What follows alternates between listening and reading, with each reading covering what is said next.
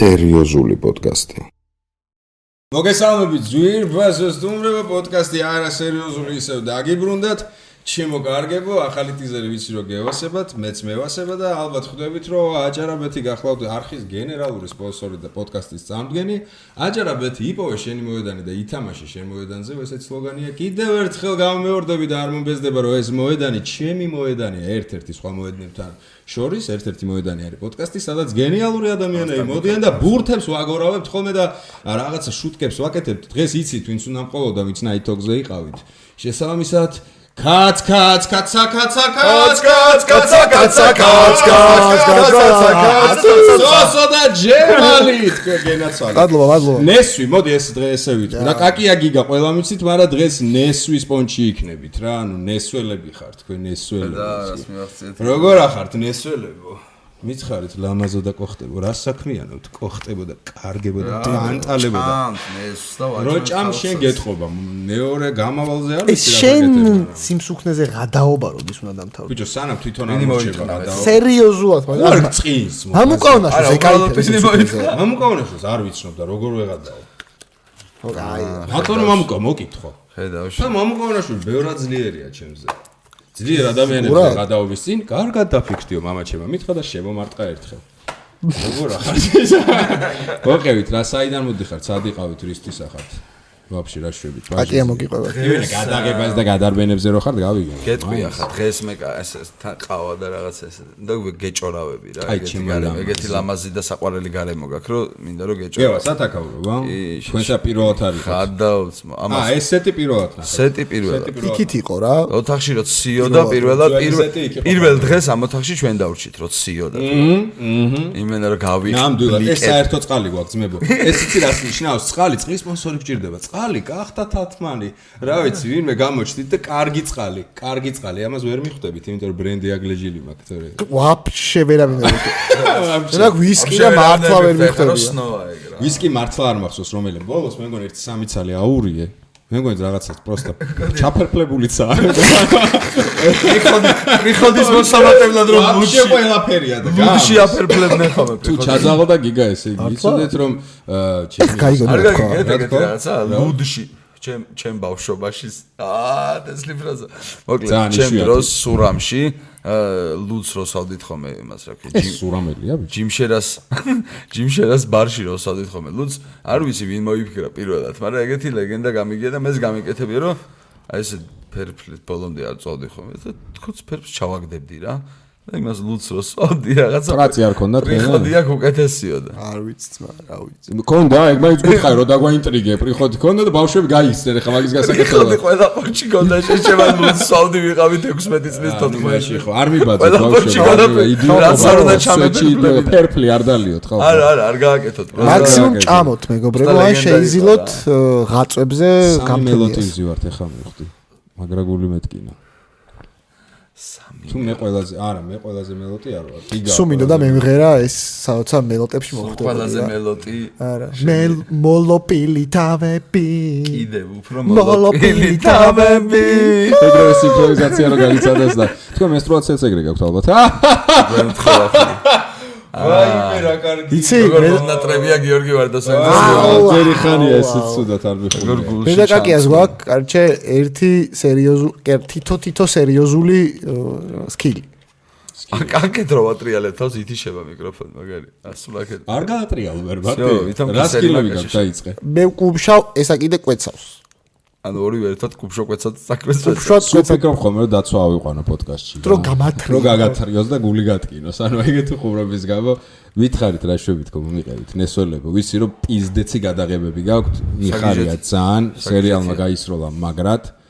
congratulation guys. მეც მეძახიან სათამაშოა როლი ვერ მომიფიქრეს ამ კეთილზა როლი ვერ მომიფიქრეს. არტისტ კაცო როლი ვერ მომიფიქრეს. ბიჭო შენ ხარ მე კაქტუსიც მომცი კაქტუსაც ვითამაშე შენ ხარ სერიოზულად ჩვენი ძმა. ამიტომ ისეთი როლი გვინდა რომ კონდეს რომ ქერო თაობებს დარჩა და ბოლოს მათამაში აი ესეთი როლი არ მინდა აი ესეთი ხო რა. ეგრე გინდა მათამაში ისა განყოფილება ნომერი 19 და რაღაც ევრო იყო კოქტეილი 85 ეგრე არ ხეთ კომედი რა ეგეთი სერიალი ეგეთი როლები საღარი აი როლზე იცი როგორ როლი მინდა? სადაც სადაც აა მე ვიქნები გმირი. გმირი?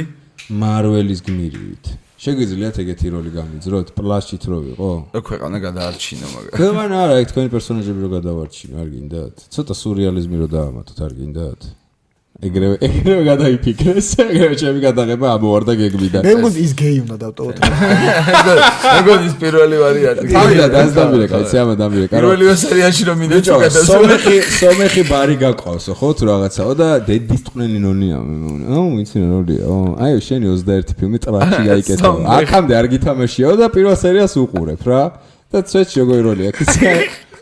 და გაია რა. კიდე კაი, კიდე კიდე გააკეთე რა. კიდე კაი გადასაღებოედაზე არ მაკადრეთ რომ იდეკი კავსიო გადაღებულია თუ რა. არა ბიჭო ეგ პერსონაჟი შემოყვანა და შემოყვანა და შემოყვანა გვინდოდა და გვინდა აშკარად არ შემოიყვანა. და გვინდა კიდევაც რა და ვინც ითამაშა ეგეც სა- საყვარელი ბიჭია და კარგად და ერევანო ერევანო ნუნემნე მაგრამ დიზაღის და ერევანო ნუნემნე ეგ არ ვიცი რა. არც მე ვიცი. ერევანში გვაქვს და ერევანში ნუნემნე ერევანი ნუნემნე. ბიჭო, როგორია რეჟისორობა? რეჟისორ პატა მეიშვის უნდა კითხო ბატა მეშვის კი ვიცი რაც არის როგორ რეჟისორიც ამიმუშავე ამა- ბატასთან. თქვენ თქვენ რა ფუნქცია გაქვთ? აღმასრულებელი პროდიუსერი გახლავართ აუ რა გადაარტყა. პროდიუსერი შენ გონია მაგარი როჟა ხა? აქ არ არის ჟილეთ 12 გემი. არა. ეგეთივე ბარათი მაქვს კაცაწერი აღმასრულებელი პროდიუსერი არა მაგარი როჟა ვარ იმიტომ რომ ჩპოსოს ხედავს ხალხი და რაღაცა არა, ორი აზრი არა. კადრში რატო არ ჩახართ?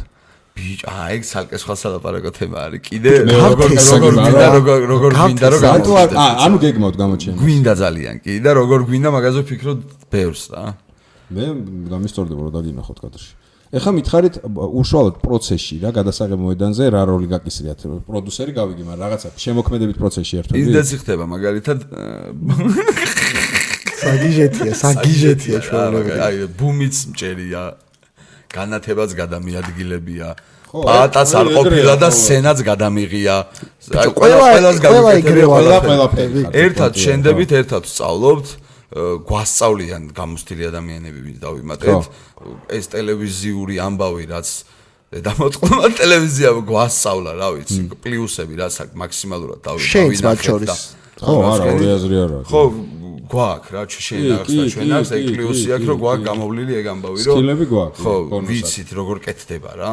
და არა ვართ ჩვენი არხები არ არის იუ- იუთუბერი არხები რა. რაღაცა პროდაქშენული ამბით მივდივართ რა და ვცდილობთ რომ ვასმიორ გქონდეს სამი კამერა გვედგეს ხმა გქონდეს წესიერი და მოწონს YouTube-ს რა. და ეხლა სხვა იუთუბერებისგან მაგას ითხოვს ახლა უკვე. ეხლა რაღაც TikTok-ი რა. არა. სადაც ბუმი მიჭირავს ხელში და ვიღაცა ტიპმა დამიწერა რომ iPhone 13-ის cinema mode-ით იღებ და ეს ამხელაყლეობა მაინც უნდა გეკავოთ თუ ხელშიო? ბუმზე მეკითხება. ანუ იმ დღეს არ ყავდა ხმა არა COVID-ი. უნდა ჩვენ ხმის რეჟისორს და მე მეჭირა ხმა ან წინა გადაღებაზე მაგალითად კაკიას ეჭირა ხმა, იხვისაც ეჭირა ხმა, იმიტომ რომ ანუ ეგეთი ხა ზოგს ხო, ზოგს სერია და დიდი სტაფი რომ მუშაობს ახლა სახიობსაც ქონდა ერთს მაგალითად იქ რაღაცა სცენების გადადება მოგვიწია მაგას ვერ რეჟისორს, გადარჩევით ახლა, იმას ხო, და არა. ეგეთ სიტუაცია რო არის ახლა ახლა პერიოდში რა ხანდახან იჩითება ხო ეგეთი ფორს მაჟორი სიტუაციები როცა რამდენი გამოძერწეთ უკვე? მეორე სეზონია ხო? ნახვა? არა არა სერია. თე 10 სერია პირველი სეზონის და ერთი დაიდო ახლა ერთი დაიდო ეხლა. ყურე ყველაფერი გადაღებული iPhone-ით? კი. მ, პირველ სეზონში რამდენიმე ადგილი ასე სიბნელე იყო და ხო სადაც განათება არ გვეყო და ბჟღ გააკეთა ბიჭო კამერა ვარ გაეგრე გადასაღებად ეგ ტელეფონი ღადაო აი დაჟე რა, დაჟე პირველ სეზონში ჩვენ რაც გადავიღეთ. პირველ სეზონში რაც გადავიღეთ, მათ რაღაც პრამეხები გქონდა რა. აა ეხლა ბევრი ეხლა შევატყეთ რომ ბევრი ბაგი აქვს მაგალითად რა იქ რაღაცა განათება რო ურტყავს ამას აკეთებს ირეკლავს შუქს რაღაცა და ალგო- შემოაქვს ალგორითმი- მწვანე ფერი პროსტა. ალგორითმი ხო. მაინც რა ალგორითმი აკეთებს მაინც კადრის გაკეთებას და არა მექანიკურად მაინც არ ხდება და რა, იმენა სწავლის პროცესში ვარ ჩვენ. რატო რატო არ გინდათ რომ კამერებზე გადახვიდეთ პა- პარტერის პონტია, სპონსორის პონტია, კონცეფცია მაგაზე? ერთი არის რო გვეპატიება. გეპატიებათ რა. გეპატიება ნიშნავს იმას, რომ ჩვენ ახლა ტექნიკურად ვიღებთ, ფინანსურად უფრო სწორად რა ვიღებთ დაბა ცოტა ფულით რა სერიალს ხო შენი ყველაზე კარგად იცი კინოს რა მაყუთი ჭირდება რა და ჩვენ გვაქვს მაგის ნახევარი ფაქტობრივად. რადგან გა- გვაქვს ნახევარი შესაბამისად არის ტექნიკური რესურსის ნახევარი რა. ანუ მაგალითად სცენარზე მუშაობს კაკია და თოკო და პატარა სამი კაცი მუშაობს. პირველი სე- სეზონი ვაფშე კაკიას და თოკოს დაწერილია თავიდან ორი ადამიანის დაწერილია 10 სერია წარმოიდგინე რა. ამ, რაც შეეხება კამერას კამერას ახლა იცი რა მეტი განათება ჭირდება მეტი რაღაც შემოდის კადრში მეტი თან კარგად შემოდის ის რო გვა 6 თვია 4 კამერა ტყილა გვიდევს ბიჭო ხო არა ვიცი რომ რესურსი პროექტს გავა ვაკეთებ ტელეფონით და ხანდახან ვფიქრობ ხო ეს კამერა არა გადასატანეთ რა მარტივია ჯიბიდან ჯიბით რო დაგა კამერა ერთი ერთი ტელეფონი გაქვს თუ ერთი რამდენი ტელეფონი თავის პატარა სატელე გიმბალით რა.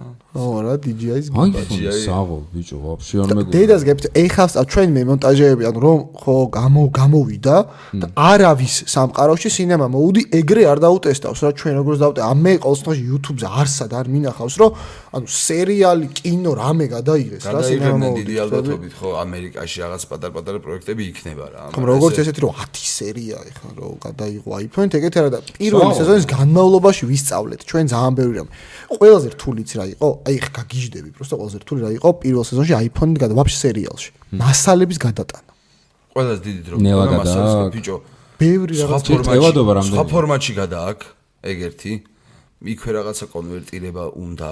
მე პრემიერში რო გადაიტანო სხვა სხვა სხვა ფორმატზე უნდა შეცვალო. ან პონტია რა ანუ Final Cut-ს დაჟე ანუ მას აქ დამატებული კიდე იქ iPhone-ის Cinema Mode-ში შიგნი რაღაცა ფანჯარა კიდე რა. იქვე ამატებს მოუდებს. ან თუ აკეთებ Final Cut-ში რო დაამონტაჟო iPhone-ის Cinema Mode გადაღებული რაღაცა უკეთესია აი მაგალითად გეტყვი რომ რო გაქვს გადაღებული რაღაცა ფოკუსი რა უკვე გადაღებულზე შეიძლება ფოკუსი აკონტროლო ანუ ეს ტელეფონში წარმოგიდგენთ რა? დაედიტო როგორ გადაერს წარმოგიდგენი აი როგორ გადაერს ეხა ხო კამერები გაქვს და ეს ოფში თესლი კამერა გაქვს და თესლ კამერასაც იმუშავია აი ეგეთი რამე იცი რომ უკვე გადაღებულ კადრზე აქ არის ფოკუსი ხო ანუ დააჭირე აქ და აქ გადავიდა ფოკუსი ნუ რა კაია სიგიჟია აი, რა. ტელეფონში ფოკუსი რო არ გადა ავიღე, რა. ტელეფონში რო გადავიღებთ ხო ოპერატორს აერია რა შეგვიძლია გადაღებული დავაედიტოთ ტელეფონში თავის ფოკუს ფულერი აქვს ხო ტელეფონში და ძალიან მაგარი იმ სიგიჟეა. დღეს რატი ყავდა წინის წინა პოდკასტზე რა და კადრი როა ვაწყი აქ ცოტა უკან გადაიწია და მთელი პოდკასტი რა ის არის რა ფოკუსში არ არის? აი ხა ეგ ფუნქცია რომ ქონოდა ეგრევე ჩავა. ვერ აკეთებ პრემიერში და iPhone-ით რო იღებ ან Final Cut-ში უფრო მეტი სკილი გაქვს რა გასაკეთებლად რა. ჩვენ კიდე მაგას iPhone-ი მა რესპექტი ანუ ამით რისით თქმა მინდოდა ეხა იცი? აა iPhone 7 მაქვს ე iPhone 7 მაქვს არ ვითხოვთ 13-ს AT ვისმე არის მიმა ჩვენ სპონსორ კომპანია. ვინ არის ჩვენი სპონსორი კომპანია რა ქვია? აი პლუს i plus. I plus მიუწერე ბიჭო. რა i plus ნახვიო არა ნახვე თვადეგრე არა ანუ როგორ მიცეს კაროჩეო დაიგიდეს მასურაცა აა კაროჩე ეს თუ რაღაცა შემოთავაზება გაქვს თუ მეილზე მოგწერო ბიჭო მეილზე წერა რომ ვიცოდე საერთოდ ოფისში ვიმუშავებ მაგის დედავად გამომეხმაურეთ რა რო იცოდე ძმებო არა, რომ iPhone რო 7 დავდივარ თქვენ ნამუზე იყოს ეს ყველაფერი ხო რომ მინიმუმ 10 ხო უნდა მეჭიროს ხო კა- ხო არ ეკაც რომ 10 მაინც ო მა უნდა აყვე აყვე რა კომპანიების მოთხოვნებს უნდა აყვე ბიჭო მომთხოვო ჯერ რამე არა მეილზე მომწე შეჩემა ტიპი 40 ეპიზოდ წერს 28 ფებრუარამდე რომ აჭარაბეც მიცეს მოთხოვონ რა რა უნდა მომთხოვო ბიჭო ვალებში ვიყო გაძიო აი არ გვინდა ის გაქვს ეს რა ბინის ბინის ვარეგა ბინის ნაცესლა თქვა ნახე მიკროფონში თქვა და ხმას დაუწია და გორდა რომ არის ის არა მინისვალი ძმა მინისვა ტრაქში კიდე რა გაკეთებული ვალები არის დოლარების. კი ძმა ვალი ყოველთვის იქნება. მოტოკარზე მოტოკარ იმატებს და იმატებს იპოთეკა არა ის არის რაც გინდა შენზე რაღაცა მაგარი ამბავი მოყვე რასაც ჩემ მეგობრებში უყვები ხო კარ ჩემ მეგობრებო. კვლევას მოყვება არ მოჭრა არა არა დედას გექცევ თუ ვერ კაი ჩემ მეგობრებში ყვებიო და ვერ გავიხსენე რა უნდა მოყვე შენ შენ ძმა კაცი ხარ შენ. აა ჩემ მაკაცებში არ ყვება. მეგობრებში კაკიაც ერთ-ერთ მონაწილე იყო მაგ მაგ თემის ეს ვაფშე. არ ვისკი. ვისკი არის ტურცე. დავაი მისნება რა. რას მოყვება არა კაი ყვები შეჩემა კაი ყვები კაც შეჩემა წეს ორი წლის წინ თუ რა რამდენი წლის წინ როდის ავშოთ ლანას ორი წლის წინ? ორი ორი. წლის წინ რა? აი ხტირილი უნდა მე დაიწყო და ჩემი შეყვარებული დავშორეთ ერთმანეთს რა? აქ სევდიანი მუსიკა წავა და? ლანას ფოტოები. თან გამოდის. უკარესე აჩდილი მოვა და ჩაგეხუტა. ხო და ხო ხო იასნე სტენდაპის დროს იხსენებ რა იმას. სტენდაპს პერიოდს ხო. ვიხსენებ რა აა, მიუხედავად იმისა რომ ჩემ ცხოვრებაში იყო ერთ-ერთი ყველაზე რთული პერიოდი იმიტომ რომ რავია დიდი ვიყავი და 4 წელი ვიყავი შეყვარებული და ბრახ და უცებ აღარ მყავდა შეყვარებული ამ პერიოდში აღმოჩნდა ჩემ გვერდით გიორგი ვარდოსანიძე ძალიან რა ცუდი გადასვლა არა უშაოს და და რა რა გამიკეთეთ მომას გამიწევს. მაგაცო შეაშყო. ამ დროს აღმოჩნდა გიორგი ვარდოსანიძე და გაუყარე. ეხლა ისეთი რაღაცა ძალიან ცუდი გადასვლა იქნება. გამოვიში რა რა გამიკეთე. აღარ ვიყო ნიადაგი შემაბზადე. ხო და- ხო. რაღაც პროექტზე მუშაობდით მაშინ კაგრას YouTube-ის ამბები იწყებოდა, რაღაც ამბები ხდებოდა, ასე შემდეგ, ასე შემდეგ და აი, ქრო დავდეთ ხომ ცისკარს. ოძისთან? არა. აა, ხო, დიდი გეგმები რო ქონდა, ხო. ხო რა, მაგან ხო ერთი გადამატანია, ეგ ერთი პონტი იყო, რომ ვაფშე ვგრძნობდი, რომ მნიშვნელოვანი რაღაც ვაკეთებთ ერთად და მეორე იყო, რომ ვაფშე შოკი მივიღე ჩემ ცხოვრებაში, პირველად დავჯექი ბაიკზე. დაჟე უკან. აა, ხო, პირველად რა. ხო, ხო. და ბაბსკი ხო. დამატარებდა თბილისში და პროსტ დავარტყამთ ერთ ვიკატუ კატაობდით რა და რო კატაობდით მაგ რო კატაობდით მაგ მომენტში ვაფშე ყველაფერი მეთიშებოდა ვაფშე სერიოზული რელაქსაცია იყო მადლობას გიხდი შენსავე არხზე შენსავე ეთერში და და ბაიქზე გააკეთე. სუ მაგას ყვები დედას გეფიცები რომ ანუ ანუ აუ აი გიგუა ერთოში როგორ გადაიტანე და შურება ერთი რომ ანუ ალბათ ოკეი იყო ეგ და მეორე ერთი რომ რომ არ მიყვარდა, ახლა დღეს ერთი რომ საერთოდ არ მიყვარდა, მაგრამ მეორე ბაიკი. ხო მეორე იყო რომ არა სამია სულ მეორე ბაიკი რომელ რომელთაც მატარებდა ხოლმე თბილისის ქუჩებში ღამით და ძალიან კმაყოფილი ვიყავი ამით და მესამე სტენდაპი რა ვარდო რო არ ყოფილი დაიცალე ხო მაშინ? ანუ სულ სულ ვარდო არის ინიციატორი სტენდაპ ებიჭო გავაკეთო თქვენ შობელძაღლებო სტენდაპი და ებიტო აი ბიჭო ადექით ფერზე სტენდაპზე გამოვედი სტენდაპზე გამოვედი ყველაფერი თქვი რაც მქონდა სათქმე მოხადოთ ბოდიში ილოს და მადლობა. პირველ რიგში ბოდიში და ილოს ურმესი მადლობა ელცენტროზე იმიტომ რომ- საუბარი. აი ჩემ ცხოვრებაში ერთ-ერთი საუკეთესო საჭმელი იყო უფასო.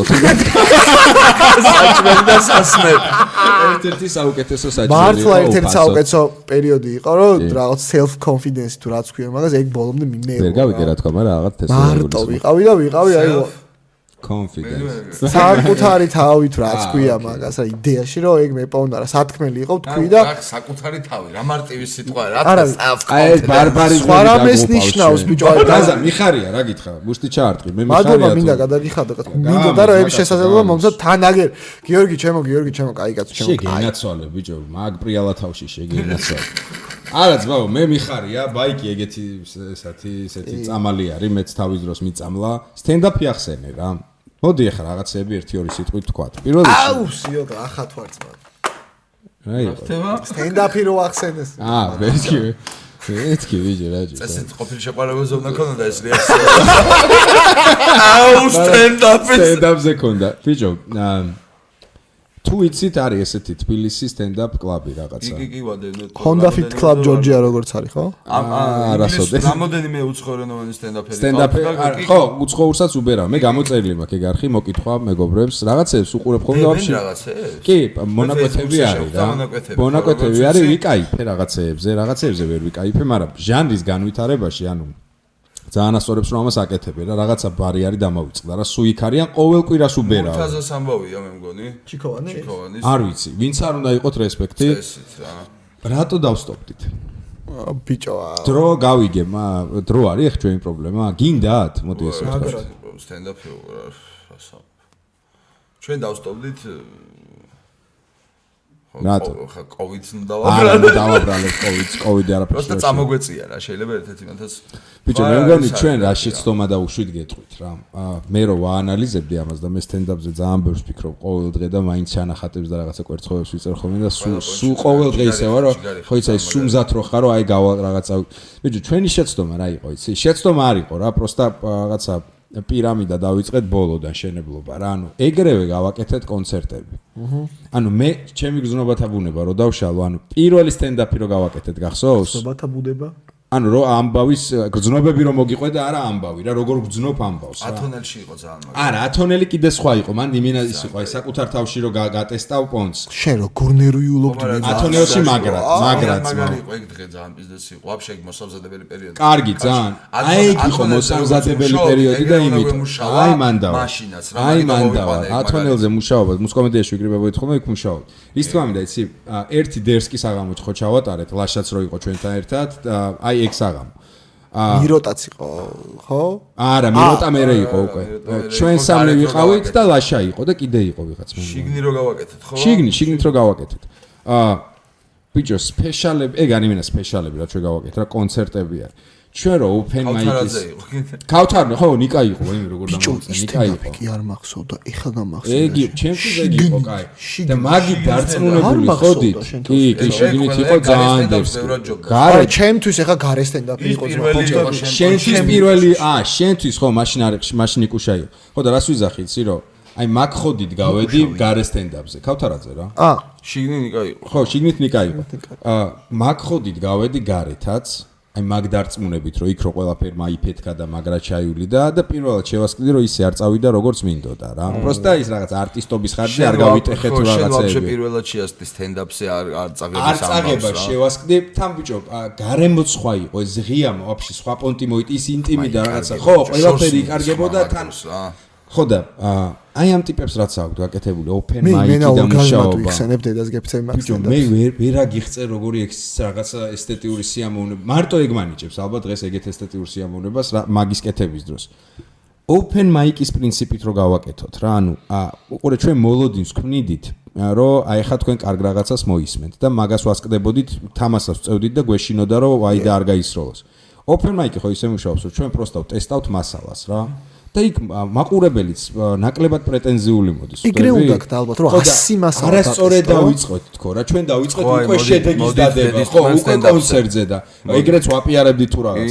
პირველმა გაისროლა. თემა ხო ხო მაგას ვიზახ თავიდან ა მე მგონია ჯობია სიტყვაზე გეუბნები რა სიმბოლურად 5 ლარი ედოს. მაგრამ 5 ლარის შესაბამისი ის კონდეს მოთხოვნა მაყურებელს. 5 ლარს რო ვიხდი და მიიღოს მომენტ უკეთესი. ხო, უკეთესი, ვიდრე სიტყვაზე 20 ლარი გადაიხადოს და მიიღოს 5 ლარის რა. აი მაგას შევასკდი და მე ჩვენ თვითონ არ ვაღიარებდი და დავიწყეთ გაპოხუისტება პროცესის რა ხო ხდები რაღაცა ხო ხო ხო ხო ხო თუ რაღაც თორ ისე რომ გვემუშაო როგორც მაშინ მუშაობდით მუსკომედიაში სვეჩი გავიყვანით რა გვიშლის ახლა ხელს ჩვენ სამი ვიცი რომ ანთებულები ვართ არაფერი არ გვიშლის ხელს. რატო არ გვინდა რომ ჩვენ გავაკეთოთ ილო ილო მე და კაკიას ალბათ უახლოესი ერთი კვირა ორი კვირა მეც დრო ათონელი ალბათ. მომწონს რა ბიჭო ბარი მაინც ბარია რა. იქ მაინც სხვა რაღაცები გართმევს ყურადღებას. მაშინ იმენა სტენდაპ მავიც ბარი უნდა გავაკეთო ათონებს უყურე რა აქ რომ როცა სტენდაპი სცენ- გავაკეთო. არა აი მან კაკრას ეხავ შევასკდებით იგივე პარადოქს რა მან კამანდა რომ მოდის ჩვენ ბონუსი ვართ. იქ შეიძლება მე გრაფთე პარტიზე დარჩეს გაერთოს ჭამოს დალიოს. ათონელზე თუ მოდის იმენა მოდის იმ ქრონომეტრაჟის სანახავად სტენდაპისთვის ამიტომ კაკრას ათონელის სპეშალი უნდა მიცე. სპეშალები უნდა აკეთო. რა როცა მე მგონია რაღაცა ელცენტროპოს და დიდი მასშტაბია დიდი სახელია ხო ხდები და თავისი მაყურებ ჩვენ რაღაცა პატარა ბარი გვჭირდება სადაც შეიძლება რომ პროსტა იმენა მივეჩვიოთ აი ამ ხოც როგორც ეს ტიპები აკეთებენ ახლა რა.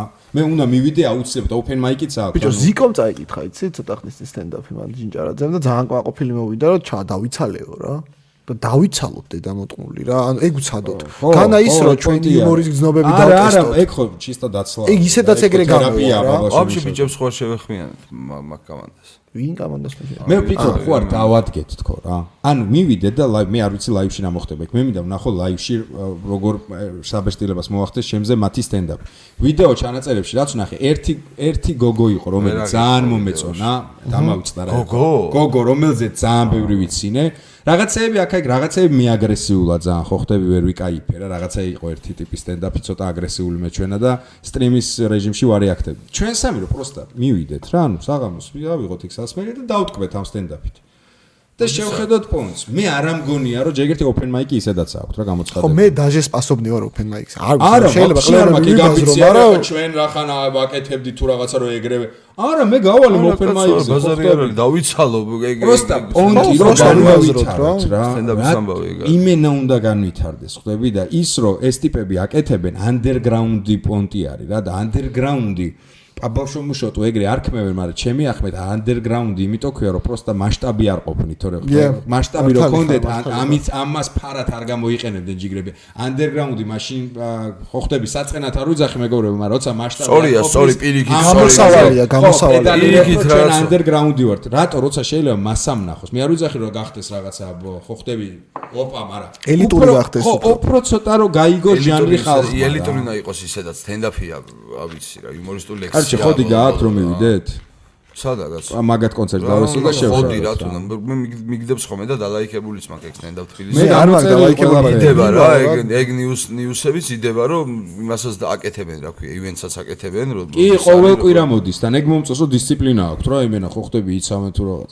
კაი, მომწონს ეგ შემართება, მე იმიტომ რომ მაგარი მივიდეთ. აქტებულიო. ერთ-ერთი ყველაზე პირველ ეტაპზე ყოველ შემთხვევაში მივიდე. ერთ-ერთი ყველაზე თესლი გასართობი იყო ჩემ სტუდენტობის დროს, ხო, ჩვენ სტუდენტობის დროს გენერატორი რა. ო, ძალიან ო, მე ვერ შენ რო ვიყავ, გეხვეწებოდი, ვერ მაშინ ხო ვახციე. ყლებავშოთ გიყურებდი.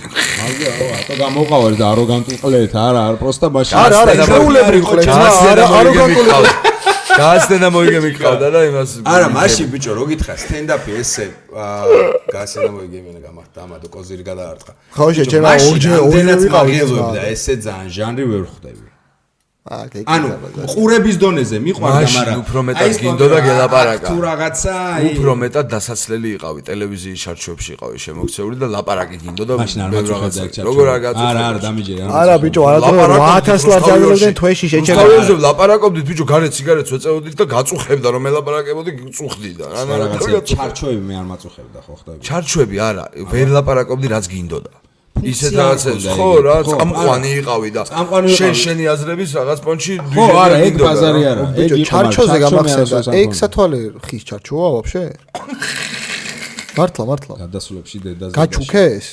ხო, ხი ჩარჩო. სათვალეებზე გაჩუქეს? ჩემი ძმისა, რატო? აა, მომწონს და თუ ვინმე უნდა რომ გვაჩუქოს ჩვენც? შოთი, გიგას უნდა რომ აჩუქო.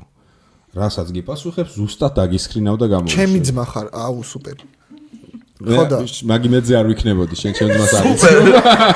ვაუ, მაგარია, სუპერ. რო გამოვა იქიდან, ხო ხტე გერმანიდან. ეს სუპერ სხვათა შორის სუპერ ეს რა ხთოვანება მიმაჩვია ნანუკა ჟორჟოლიან. ცოტა ხანი მუშაობდა ნანუკასთან. ეს პროსტა გინდა რა გაგეშალე. რაღაცას რო ამბობდი, რაღაცას არა, არა, რაღაცას რო ამბობდი. ნანუკა ჟორჟოლიანთან მუშაობ. აი, ბიჭო, იცი წამ.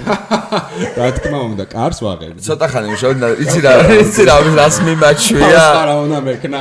ხო და მე რამდენჯერმე რო ვთქვი ეს, ანუ დაცინვის ობიექტი, არა როგორც ახლა რა. ხო. რაღაცას რა სუპერ მე როგორ წახლა? დაცინის არაფერი ობიექტი. შეცვლილა, ხო? დაცის ობიექტი გავხდიო.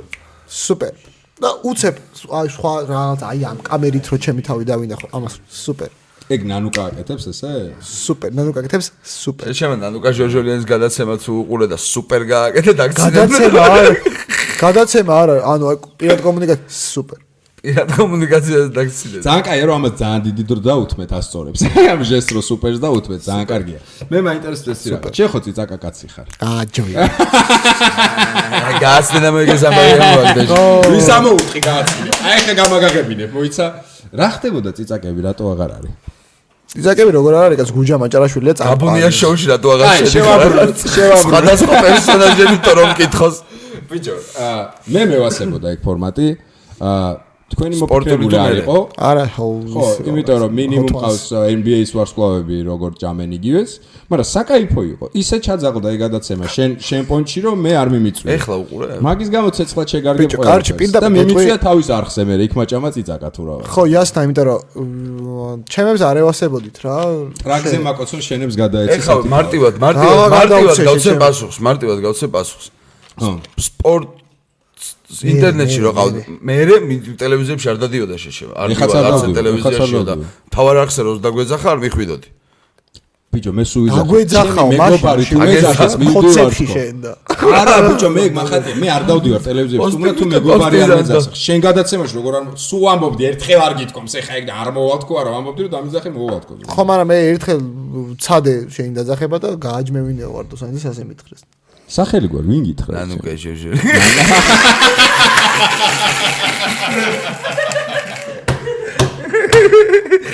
რა ეგეც ადგინენ უკვე ნანუკაზე მაგას ვერ დავიჯერ. რამდენი სიკეთეს ნანუკას აგაკეთებული შეგენაცვალე მადლობა ყველაფრისთვის. კაი, არ შეგერგო, არ შეგერგო, ეგ ეგით იყოს. აა კონკრეტულად რა გაინტერესებს მითხარ ბიჭო, რატო არ მინდა შენ თან მოხოდო თქო რა?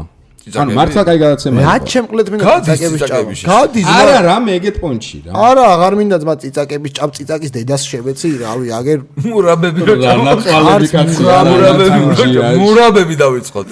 მურაბები ანუ და სხვადასხვა სახის მურაბა აუ და იდოს გადამიხადო? ხა რომ ციცაკავ ჭამო 10 სხვადასხვა სახის მურაბა კაკალი ბალი ეხლა ტკბილზე მომ- მურაბები დავიწყოთ და ტკბილი გადაცემა. იქ ხო წარე კითხავს უსმენ და აქ ტკბილი კითხო კიდე რა თქვი სადო რაუთ რა გითხრა გაბუნია რაო? რა შოუო? არა ეს ეს არა მე რომ არის. კითხო ეხლა რომ გაბუნიასთან რატო აღარ გაბუნიას რატო აღარ გამოგაჯმენინა ჯიმი აბესაძე გაჯობა ჯიმი აბ რატო აღარ შეძიხარ? მოდი, ჯიგრულად ვიბაზროთ რა. დაავა ჯიგრულად არ ბაზრო სხვა რა გდა გაქვთ რომ აა მე ხო ვიცი როცა მატყუებ და როცა არ მატყუებ. მიდი, ობიექტურად მითხართ, ეგ გადაცემა მოგწონთ? ციცაკები არა, ციცაკები, ლეობა იყო, შენ მევასებოდი ციცაკებს, თორე ფორმატი არ მევასებოდა. აა აი ეგ ეგ რამის შოუს ფორმატი. აა გულწრფელად. გაბუნია შოუზე ეძახი შენ- ხო, ნოე და გაბუნია, მოდი ესე ავიღოთ. აბა შოუმშო თუ ყველა ერთნაირია. ობიექტურად რომ მე რო თქვა როგორც მე გიორგი კაკიაშვილს არ არ მომწონს რა თქმა უნდა არ არის night shows ფორმატმა ჩაი ვინი მოტყნა მარტივად რო თქვა რა ანუ ძალიან კარგი. ფორმატის ბრალია, ეგრე ფიქრობ? ფორმატის ბრალია რა თქმა ფორმატის და სათქმელის ძმა. ანუ გააჭე ხა მ, მე მაგ აი night show და twin-ი მოტყნა ამ ფორმატმა, მაგრამ ხო აქ მნიშვნელობა რას ლაპარაკობ ამ night show-ში და ეხა ხო.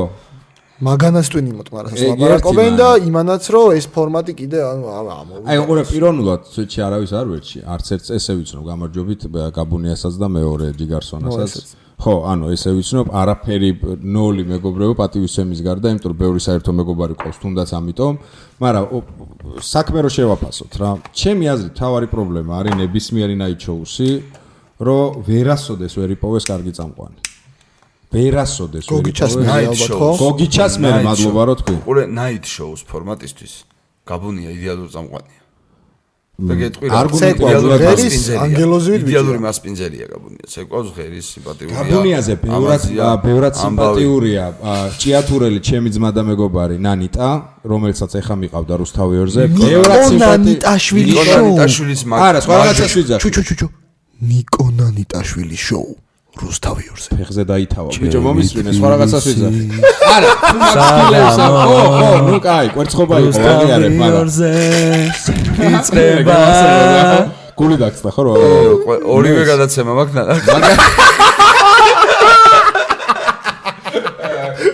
როტიკაცია უყურე. თუ მაგას ა- ამას ვიზახით ანუ პატივისცემა, ნანიტა პატივისცემის მგონია, რომ გარდა არაფერი კარგად ცეკვავს ვიდრე გაბუნია ბევრად სიმპათიურია ვიდრე გაბუნია და ფანტასტიურად ღერის ნანიტა მაგრამ მაინც ვერ გამოდგა. საოცარი არტისტია ერთად თამაშობთ მეგობარია მაგრამ რატოა გაბუნია კარგი წამყვანი ერთი მიზეზი? იმიტომ რომ არ არის მსახიო იმიტომ რომ არ არის მსახიო არის არის იუმორისტი ხუმრობის თქვა შეუძლია ცეკვა შეუძლია სიმღერა შეუძლია. მასპინძელი shows ფორმატში უნდა იყოს მასპინძელი. ანუ წამყვანი არ არის წამყვანი არ არის. მაგიტო შემცირებული მონოლოგი მაქსიმალურად გაზდილია სტუმარ სტუმრის ვარიანტი პატარა სასაცილო ნაკვესია გადაცემაში და მუსიკალური ნომერი. ანუ ეს არის გადაცემა რომელიც რე- რეგიონში უნდა იყოს ჩართული და იქიდან ლამაზი ჰანგები და კარგი ადამიანები სხვა უნდა გამოდიოდეს რეგიონში უნდა იყოს ჩართული? რეგიონში უნდა იყოს აბა ვაკეში ახლა ვინ უყურებს რეგიონში უნდა იყოს გაბუნიაში ჩართული. ჩემ მე ა გათვლა რეგიონებზია კი კაცო ჩაული იმ იმენა რეგიონზეა აი წარმოიდგინე რომ გაბუნია აი ეს ძალიან შორიდან რომ შეხედო რა გაბუნიაზე ნოიც რა სიმპათიური კარგად ჩაცმული ვერ გეთანხმებით ვერც ერთ ასპექტში ძმა კარგად ჩაცმული არ არის ან ბიჭო ჩემთვის კიდე ერთხელ ვიძახი პიროვნულად არ მინდა რომ და შარვალ კოსტუმი აცვიათ სუბიექტურ ახ აი, ნახე ეს შარვალ კოსტუმი კუდარსაც აცვია მაგრამ ასწორებს მე შარვალ კოსტუმით კარგად დავარცხნილები კაი მეიქაპით გაკეთებულები თათა გიორგობიანი და ბაბი კირკიტაძე გადასარევი გოგოები ორი აზრი არა გოგოებს აა, არაფერს გელაც გადასარევად მღერის. ჯიმიაც ბენდი ბენდი ბენდი ხო ჯიმიაც ეხლა- მაგებს არ ვიზარ წამყვანზე მაქვს ლაპარაკი ხო და მე აი კომპლექსია რა ეგ რა ერთი თლიანი კომპლექსია მე რა ეგ რომ წამყვანზე დგას მან ყველა. სადღაც ამბროლა სახე არის მაგადაცემის წამყვანი. არა არა ასი ძახი ძმა მაგ მაგადაცემას არ უყურებ მაგ გადაცემის სახე არის მე თუ მკითხავ მაგ გადაცემის სახე არის ღამის შოუს ბენდი ბრატ დედას გეფიცები მაგ ბენდის ტრეკები გაცილებით პოპულარული ამ ბენდი, ზაფხულში ჯიმი და მერე შეიძლება იყოს გაბო. დაჟე ტუმრის მერეც რა, დაჟე. პროსტა გაბუს ტერიტორია ხდები მნიშვნელოვანია. გაბო გაბო არის ძალიან კარგი მასპინძელი მართლა. კი არა, ამართლებს. ბაიძე? იმედის ბაიძე რო ეს სტუდიები? თავის სტუდიაში რა, მასპინძელია თავის სტუდიაში. ნიშნავს კარგი მასპინძელი? მასპინძლობს რა. აი, რას- რაში ჰოსტესია, გამოიხატება? ჰოსტესია რა. სიტყვების მნიშვნელობა ვიცი, რაში გამოიხატება თქო მითხარ. აი, კარგი მასპინძლობა რას ნიშნავს? რა ვიცი, გელაპარაკება საინტერესო თემებზე, გასმენინებს მუსიკას და შემოყავს ჯიმია, რომელიც გაცინებს. ბიჭო, უყურე სამ რაღაცას, სამ ეს ყველაფერი არის დაგეგმილი მისთვის. ანუ თქვენ რისით ხმა გინდათ რომ მანდ იმპროვიზირებენ? არა ბიჭო რას იმპროვიზერებს თავიდან ბოლომდე ეს გადაცემა არის ცუდი არა, ბიჭო, ჩვენთვის. ცუძე და კარგზე არ ვიცახ, მე გადაცემა არც ერთი არ მომწონებია გოგიჩას მერე, კიდე ერთხელ ვიძახ. ხო. გოგიჩას მერე night show-ს ფორმატი არც ერთი, ძალიან მინდოდა რომ ბაჩოსის გამოსულიყო ბახუტას, მაგრამ არც ერთი არ შედგა. შუა ქალაქის მერეს არ მოეწონათ არცეთი სიტკომი შეში. ეგ ო, ეგრე არ მომწონს ბაზარი ხო, არა. პირველია და ყველაზე კარგი იყო, ეგ არის. ვითომ? ორივე გოგიჩას ჩამოტანილი იყო და ორივე გოგიჩას ხო, რა. გაკეთებული იყო და მაგიტო ხო, ალბათ ეს ამერიკული ფორმატი რომ ყველა დერსკი კომანდა აკეთებდა ოდესღაც. ეს ნაიჩოუს მგონია. რა კამანდა შეიძლება ბიჭო გადასარევი აკეთებს აქეთას. ცუდი კამანდა აკეთებს გაბონია არის, და რომ ძალიან პოლიტიკურია ერთი ვინმეს იუმორი აკლია. ეგეც არის. მე მეორე ამბობი იყო თემაა. არა, იუმორი აკლია ძალიან საკამათო გაჩნია იუმორს. შენ იძახი რომ რეგიონების მასიური იუმორი იმ კი ტიპებზე ბატონო. გეუნები ძმა. იმე იმ ტიპებზე გეუნები, ვიცი, კან მე არ დედის ვიცი, წელი კამანდა იყო, რო იძახი და იქ დედის წელი კამანდა მუშაობდაო. რა ვიცი. სადა, ა- გოგიჩასთან? გოგიჩასთან, ხო, ან იუმორით, არა, ანუ ახალი თაობა მუშაობს და გადასარევი იუმორი აქვს იმ ბიჭებს ეგრე რა. უამრავ დედის წელი შუტკას დაწერენ. მაგრამ? დაუწერიათ. მაგრამ არ გვა არ არ გვა აძლევს ფორმატი და არ გვაძლევდა ფორმატი მაგის საშუალებას რა. ფორმატი და პლატფორმად სადაც იყავით და სადაც ვიყავით ჩვენ ვაფშე რატო ბოდიში არსებობს ეგ გამართ გაგდებულად მაგარი შოუები, აი ეს ვინც არიან დასავლეთში მაშინ. მაგალითად ნუ არის ე ფელანი და ჯიგრები როგორ არის არ გამაგზავნოთ ახლა. ანუ მაგის კარგი პონტები რა. ანუ ფელანის გადაცემა მართლა გონიათ რომ უცხოელად ვითხარით რომ ფელანის გარდა რამე მნიშვნელობა აქვს მან ვინ დგას? ას გასაგებია რომ პროფები დგანან იმის უკან, მაგრამ ფელანი რო არ იყოს ფელანი. ა არავინ არ შეხედა. კიმელი იქნებოდა არა, ხო, რა მაგრამ ეგრესაც ჩამოთვლი არიან ყველანი სუპერ ტიპები. აიკონები ხო, მაგიტო, მაგრამ რატო არიან აიკონები? აქვთ ის სკილები, რაც ჭირდება რომ იყო აიკონი. აი თუ კონკრეტულად გაბუნიაზე მაქვს კაკიამ გითხრა კიდევაც მასპინძელია რომ მაგრამ ანუ ვანოს რა შეეხება ვანოც იგივეა, ჩემ რა გონი? არა ვანო იმენა შოუა ვანოსი ეგ ხდები ვანო მასპინძელიდან და შეიძლება დაწყებული შიგნით პონტების დახუნჯულია. ხო ხდები ანუ ვანო არის პირველი ნომერი და აქ პირველი ნომერი გაბო არ არის კაცო მაგას არც მა- მაგის პრეტენზია არც აქვს რა სამწლიანდებას ამბობს თავში ბაჭო ესალმება მნიშვნელოვანი ინფორმაცია აი მაქსიმუმ 2-3 რაღაც ისეთი ხუმრობა პონტი რაღაცა ისეთი რომ აი აუცილებელი სათქმელი და всё უკვე იწყება სიმღერა თამაში ცეკვა აი ამბავს. კაკრას ნიკა ქავთარაძე ვანო ატაკებდა შოუ განსხვავება რა არის ვანო შოუს პირველი 10-15 წუთი 10 მონოლოგი, იყო ხო. ხოლმე დაჟე რა 20-21 თემა ამბავი დუს რა უნდა თავრობის დაჭმას რა უნდა ანუ პონტი ხო ხო, გააკ თემა რა გააკეთა სული. დაწერე ხუმრობა და სულ არის რა სურვილზეც არ არის რა უნდა მართლა თორობი დაჯბო ხო ანუ რო გქონდეს პონტი ეგ რო გააკეთე სურვილი რა, მე არ მაქვს სურვილი ხო ხდება. იმიტომ რომ მევასებია, გავარტყი ერთსაც და მე. ფორმატი ეგ არის ფორმატი შეიძლება ეს ფორმატი უფრო მოუხდეს night shows ვიდრე დამცველის ფორმატი რა ამ ეტაპზე ხა მაგალითად ხო, გამართლება რო გიწევს, გამართლება რაღაცის ბევრად შუქით, რთული ანუ უ- უფრო პატარა ჩარჩოში ჯდება სცენარისტი ამ დროს რა ბიჭო, მე ერთადერთი რაც კიდე ერთხელ გეუბნებთ, რაზეც ახლა აქცენტი რა მინდა გავაკეთო, არის ის, რომ მაგ შენ რასაც სტუმარ მასპინძლობას ეძახი და აურას მარტო ქმნის წამყვანი. კი. შესაბამისად, ქავთარაძეს. ნიკა ქავთარაძე. სუ ატრაკებდა რაც იცი ჩვენ ახლა ნიკას პილოტზე გვი- გვიმუშავია რა. და მიდგომები როგორც ესეთი რომ წამყვანი როგორი უნდა იყოს და რა რის მატარებელი უნდა იყოს უსწორესი აქ ნიკას რა.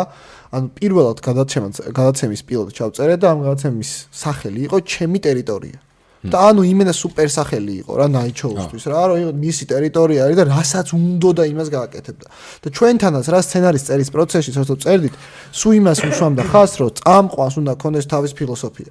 ანუ შენ ხუმრობას რომ დაწერ ისე კი არ უნდა დაწერო როგორც გიგა კვეტენაძემ ეს ხუმრობა უნდა დაწერო როგორც ნიკა ქავთარაძემ რომ მისი ფილოსოფიის მატარებელი უნდა იყო რა. შენ იმიტომ გაქვს ეგ განცდა რომ ვერ აღიქვა გიორგი გაბუნია და მ, მაგ ანუ ხო ხდები მისი არ არის რა მისი მე იდენტობა ეგრე არ ვაფასებ რა. თქვენ როგორც ხო აფასებთ, ვაფასებ, მე კიმელზე ხო აფასებ ეგრე. ანუ კიმელზე ხო მაგას ამბობ, რომ კიმელი არის აიკონიკ და კიმელი იმიტომ გვევასება და ვაფშე კიმელი კი არის, კიმელი კი არა ფელანს ფელანი. კიმელს ამშნობა აქვს რა. მაინც ფელანს გაწევს. ღამის შოუს მიშა მშვილდაძეც კი, იმიტომ გვევასება რომ მიშა არის ეგეთი როჟა. ვანო ვისაც ევასება, ვანო არის ეგეთი როჟა, მაგრამ გაბუ ვისაც ევასება, ჯიმიაც ევასება. ხვდები ან ევასება. არის ერორი. და თქვენ ახლა ამბობთ რომ ყველა სეგმენტს თავის მაყურებელი ყავს, მაგაში გეთანხმებით. მე ხარისხზე მაქვს ლაპარაკი რა. ხარისხი ახლა ხო ხვდები სათქმელზე არის მან ბაბსკი საუბარი რა. ანუ სამ სათქმელს როგორ ამბობ არა აქვს მნიშვნელობა? როგორ არა აქვს მნიშვნელობა, მაგრამ რა აუდიტორიამდეც ეს უნდა ხარისხი. იუმორი სუბიექტურია. აი, პირდაპირ კოდს რო ადამიანი აირჩევ. გაგეცინოს რაღაცაზე მე არ გამეცინოს. აი, ვარდო. გააჩნია რა თემაზე ხუმრო. აი ვარდო არა, სხვა რაღაც გეუბნები, რაღაცა თემებზე შეიძლება შენ გაგეცინოს, მე არ გამეცინოს, მე განისნოს, რომ შენ ცუდი გაქან მე კარგი. პროსტა რაღაცაზე ვღადაობ მე ესე და აღვიქვავ ჩემი იუმორი შეგრძნება ესე.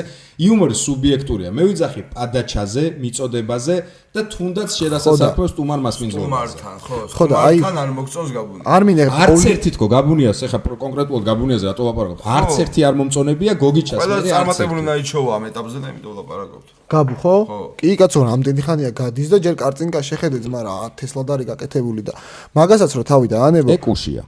კუშია და ხო ხო აქ მაგ ყველაფერს თვალი ჭამს და თვალი სვამს კუშია, ხო, კუში არის, გამოძახილიც არის, ხვდები? და ეხა არ მინდა არ მინდა პოლიტიკურ რავე და გან- განცხადებას ჩამეთო და არ ჩამეთვლება ერმინ ჩემი ყლება პოლიტიკური განცხადებები ვაკეთო მაგრამ მაგრამ იცის რომ ყველაზე კიდია პოლიტიკა მით ხო უმეტეს მაგრამ სამსახურებიდან მარა წამოსვლის შემდეგ რა. მარა აი, ძმა აი წარმოიდგინე მე მე როგორ ხო რა კოცებს რო ხმას მიცემ ან მომენტ შეიძლება ნაცებსაც აი ესე ბუკვალნათ რა რო კოცებს და ნაცებად იყოფა რა ადამიანები და მაგათ ხმას აძლევ აი მე კოცი ხარ და ნაცი ხარ რა ეგრე აკეთებ რაინით უნდა გელაპარაკო თუ არა ამ ენით რაინდაც ლაპარაკობენ გაბუნია და ვანო რატო? ბიჭო რატო? აი, რა ვიცი, აი, რატო? ანუ შენ თვლი რომ იგივე კოცებს და იგივე ნაცებს თუ ესე ორძალად ყოფთ ანუ მარტო ეგი უმორი ესმით?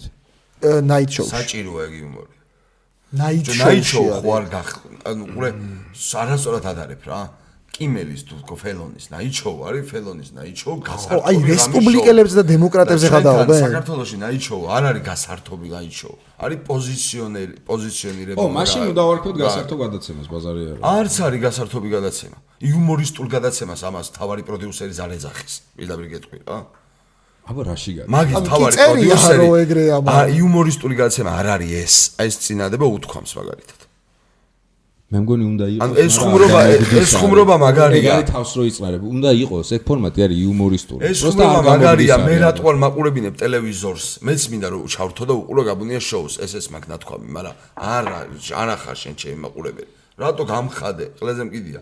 ის არის ჩემი მაყურებელი და ამბროლაურში 56 ამბროლაურში პლუს ნახირიდან რომ მოვა კო- კო- კოლა პაპა უნდა ესმოდეს იქიდან ქართული გადაკეთებული სიმღერა მანანა თოდაზე ხო არა მესმის ვენაცვალე ბებერი ყოლა მწვავანი ყველა კაცი. ყველას რაღაცა ჯიმი აბესაძე უნდა შემოვიდეს აქანა იქანა ფაჩანა პატარა პატარა პაკარა თქვას ხო, მერე გამონია უნდა ხერხა ყურე მე ჩემი სუბიექტური ახლა მინდა რომ განვაზოგადო გეთახმე აქამდე ბაზარი მივიდნენ ეს ჩემი სუბიექტური აზრია. გან ამით დავიწყეთ. და გან ამით დაიწყეს და მაგ საწყისში მეც ვიყავი მან დრო როცა მაგას იწყებდნენ. უბრალოდ აქამდე აქ აქ დააპდეიტდა რა ან დააპდეიტდა ვისთვის როგორ მაგრამ რაც ქვია. აქამდე მოვიდა. საბოლოოდ ასე შეიკრა. საბოლოოდ ამით დაწერეს რეიტინგი და საბოლოოდ ეს უნდათ. ეხლა სტაბილურად და წერს ვაფშე შეშემა ახალი გადაცემა დიდი ალბათობით ახალი გადაცემა შეთავაზეს და მეორე დღეს კიდე მეორე დღე დაიდება იქნება სამშაბათს და პარასკევს გამახარე. ნაიჩო გაგაბუნიას რა? ჯიგარი გოგიჩასაც ხო თავი ანუ იმდენად წარმატებული და ქონდა. რომ ესე წუკი რა ჯობია რა ბიჭო ტიპები ძმა ანუ აი მე ვიყავი ციცაკები წამყვანი მაშინ კაკია რომ მუშაობდა ნოესზე რა იყო ნოეს რედაქტორი იყავი ხო? თავარ სცენარისტი სცენარისტი ხო რა რა, აწყობდა კაროჩე შოუს რა, მთლიანად თავიდან ბოლომდე. და ანუ მე რო კვირიდან კვირამდე ვანდომებდი მუშაობას რაღაცას რა ანუ სტუმარი მყავდა და ეს სტუმრა სტუმარი ეხა ხო უნდა აი ისწავლო ვინ არის რა რომ იქ თუ პატყლესავით არ დაждდე რა და არებაზრო ყოველ დღე წერდნენ ბიჭო მონოლოგს სტუმარს მუსიკალურ ნომერს. ყოველ დღე ძმა. ორი გადაცემა ყოველ დღე. ორი ერთნაირი გადაცემა წარმოიდგინე ძმა. აა ნოესთვისაც და გაბუნიასთვისაც. წერდნენ ყოველ დღე და ეხა რა დონეზე ლაპარაკობ რომ რამდენი კაცი მუშაობდით 10 ბოლოს წამი რა პრინციპზე გადავედით იცი ერთ თემებზე ვწერდით და ყოფთი ეს გაბუნიას, ეს ნოეს, ეს გაბუნიას, ეს ნოეს, ეს გაბუნიას, ეს ნოეს. ეგ ხო ერთი და იგივე. ვის რომელი მოუხდებოდა კი არა. ვინ რომელიც სასაცილოდ უფრო იტყოდა. უფრო მოირგებს პონტი რა. რამდენი ტიპი წერდით? 10 მაქსიმუმ. აი 10 კაცი მუშაობს, მაგრამ ყოველ დღე რო ეს ორი ნაიჩოთო, იქ დამატებითი ყავის, ჯიმი არაჩუ, რაღაცა გადაცემა, რაღაცის პილოტი უცებ ყველა თვე რაღაცა. ჯიმი არაჩუს ახალი ყოველ დღე არის. ჯიმი არაჩუს ყოველ დღე გადიოდა. ყოველდღიური ორი გადაცემა ყოველ დღეში. ორი. აი წარმოიდგინე სცენარისტი ხარ რა ხო არ გიმუშავე არასდროს სცენარისტად არც მე მიმუშავე სცენარისტად რა არასდროს მაგრამ სცენარისტები როგორც მუშაობენ მაგ პროცესთან ძალიან აქტიური შეხება მქონია რა ყოველ დღე რო ხუმრობის გაკეთება დაწერა გიწევს თანეთი 50 ხუმრობის მინიმუმ ძმა. იმიტომ რომ 50 ხუმრობა არაფერი არ არის აქედან არის 4 ან 5 სუპერი და 2 ან 3 არის ნორმალური რომელიც შეიძლება გავდის არ გავდის ყავენსო თამაშობდით მაშინაკ ნათქვამია, მაგიტო ვერ იმუშავა მას სცენარისტად ეგრე ვერ რომ ანუ ვერ ვერ დავწერ ხუმრობას, როცა უვეჭველი დასაწერი მაქვს. ანუ ეგ ძალიან ცოტა ანუ რთულია ბიჭო. რთულია, ძალიან რთულია. და ეს თემა ხარისხიან და გააკეთე. ვერ გაცდები, ანუ ფანტაზია უნდა დაახშო ოდნავ და გააკონტროლო. თან არც ხელფასია ისეთი, აი პირდაპირ რო გითხრა რომ ეს რო აი მე რო ბედნიერი მივიდე სამსახურში სცენარისტი და ყოველდღე ქალ კოცებს ვაგინო ან ნაცებს ვაგინო, ამაში იმდენ ფულს არ მიხდიან რომ ბედნიერი ვიყო.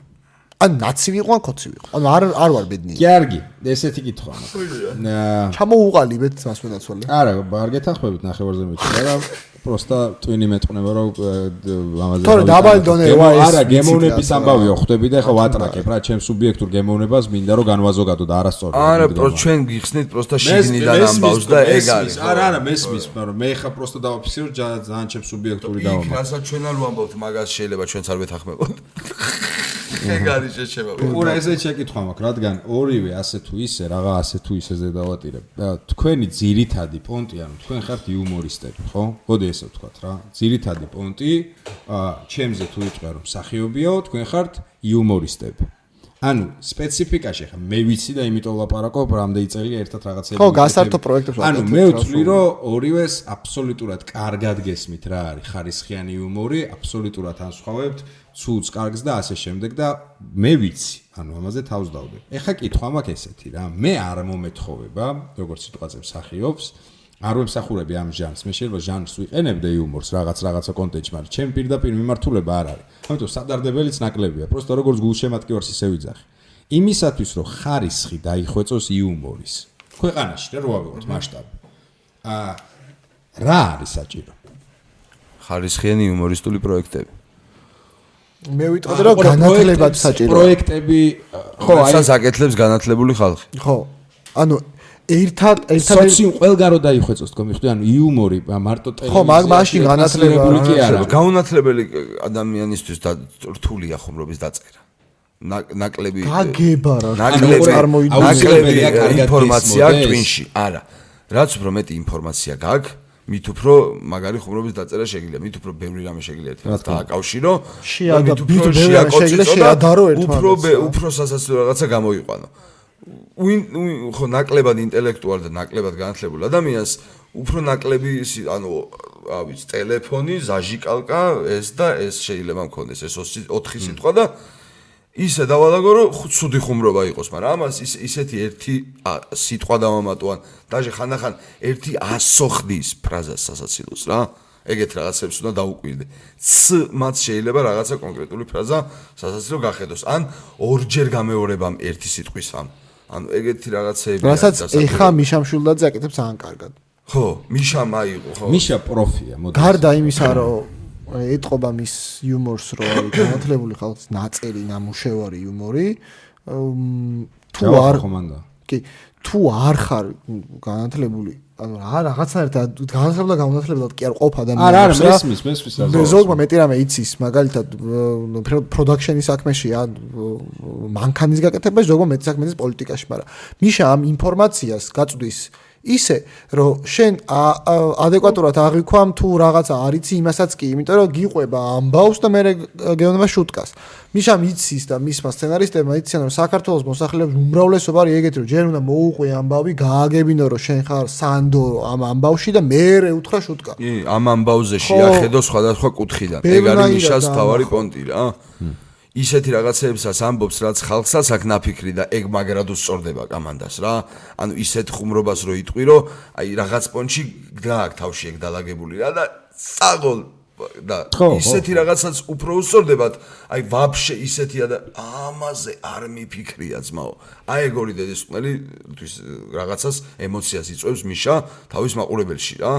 და არის ძალიან აი მაგარი. ჯავახას აქ ეგეთი მაგრად ანეკდოტი მოფიქრებული. მოგიყვები ახლა ანეკდოტს და პროსტა ანუ ანეკდოტების შოუში მოყვა ჯავახამ და არავინ არ გაიცინა წააგო იმ იმაში რა ქვია. და ანეკდოტი იყო ეგეთი რომ мама ღმერთი ძე სული წმინდა გადის შვებულებაში და შედის HR-თან და სად მიდიხარო შვებულებაშიო და სადაც ღმერთი არ არის ნამყოფიო და სად მიდიხარო და საპატრიარქოში თბილისში მოდიოდა ხო და და მაგას ნახე, რა ვიძახე ცოტა მა- რა მასიური ცოტა ყავს. უმორი და როგორ უნდა გადმოვიდეთ ნენელა. ნელ-ნელა გავიდა 50000 არა, იმიტომ რომ 20 წელი ძალიან კლებ რამდენი ვაკეთე ჩეჩემა. რამდენი ხანის დამოუკიდებლები ვართ, იმდენი ხანია ფელონი შოუ ამერიკაში ეთერში. და გეტყვი, მაინც განიხილავ ტელევიზიის კონტენტში. მე გეუბნე მასაში იუმორი როგორ უნდა განვითარდეს თქო. რა. მანდაც განათლებაა, bro. აი, ჩემ გრაფიკოს მაგალითად იოდას ისეთი თესლი იუმორის გრძნობა აქვს Minecraft-იდან, რომ პროსტა გამოვკლევდი რა. ანუ ადამიანები რო იზრდებიან, ანუ ეხა ეგ არის ჩემზე 7 წელი პატარა რა, ჩემი გრაფიკოსი და მე ეგ ინფო ჩემამდე არ არ მოვიდოდა. ანუ არც Minecraft-ის სტრიმ Minecraft-ის სტრიმიდან, ანუ არ ზესტაფონში ვინ ჩამომიტანდა მე ხარისხიან იუმორს, ბიჭო ტელევიზორშიც უყურებდი ეგ იყო და ტიპმა ანუ სადღაც ჩხოროწყუში განივითარა იუმორის გზნობა, იუმორის გზნობა კი არ განივითარა, რაღაცა შეხედულებები ცხოვრებაზე და მე რო ვიღაცები გადაობენ ცხოვრებაზე, ამას აუ ოკეი, სუპერ, აუ რა მაგარია, რა კარგად გადაობენ. თვითონაც აღიქვამს ამას კარგი იუმორად და მე თვითონაც ამბობს მე რამდენიმე კარგ ხუმრობას რა და ეხა ჩემ მე ძმა და მე და კაკია გავიზრდეთ კვალიტში რა ზესტაფონში. ჩვენ ძმაკაცები ჯიგრები უსაყვარლესი ხალხი რამდენი საზმაკაცო ვიყავ, ალბათ 5-6 კაცი მაქსიმუმ რა.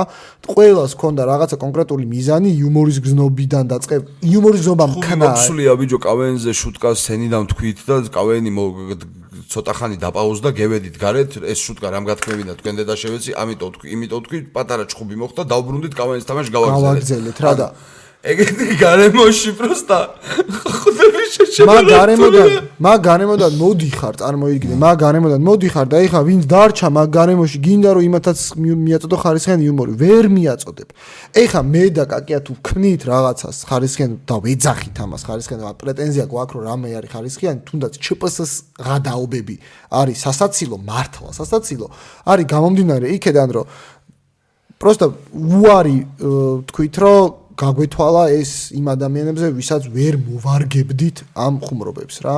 ავდექით ავდექით რა ადგენენ სცენარისტები და თვითონ რაზეც გადაობდნენ და როგორ გადაობდნენ რაც მიაჩნდათ კარგად ეგ დაწერეს რა. და ძალიან ამართლებს თანში ძალიან. ეგრე უნდა მიაჩნიო ანალიტიკას რო ვაკეთებ რა კომენტარებისას ნახვებისას იმას ტიპები აი მე უყურებდი ეგეთი კომენტარი და აი უყურებდი და მეორე სერიიდან დედა შემომიერთა მაგალითად და ეს დედა სხვა დედებსაც ეტყვის რომ ჩემი შვილი YouTube-ზე რაღაც აკლეობებს უყურებს კი არა ანუ რაღაც საშინელებებს უყურებს და ამ ინტერნეტის დედა ვატირე ხო, პირიქით, ნიკა ანუ თიებჯის და ვიღაც უყურებს, ხო, არ ეტყვის. ვიღაცები შევ ხო რატო ასეთში არა კაცო. არა მომისმენია პროსტა და იმპონჩი იმიტო. თქვა რომ სულ თამაშები და ვიღაცია რო თამაშობს მაგას უყურებს ჩემი შვილი. ბიჭო ხო და ეხა თქვენ რასაც ამბობთ პარადოქსი არ არის მაგას გეუნები ა, რეალურად გზა ეგ არის ხო? ნელ-ნელა გადავიდეთ ანუ მაყურებელს შენს შესთავაზო და აიძულო რომ შეეჩვიოს ამ იუმორს და გაიგოს.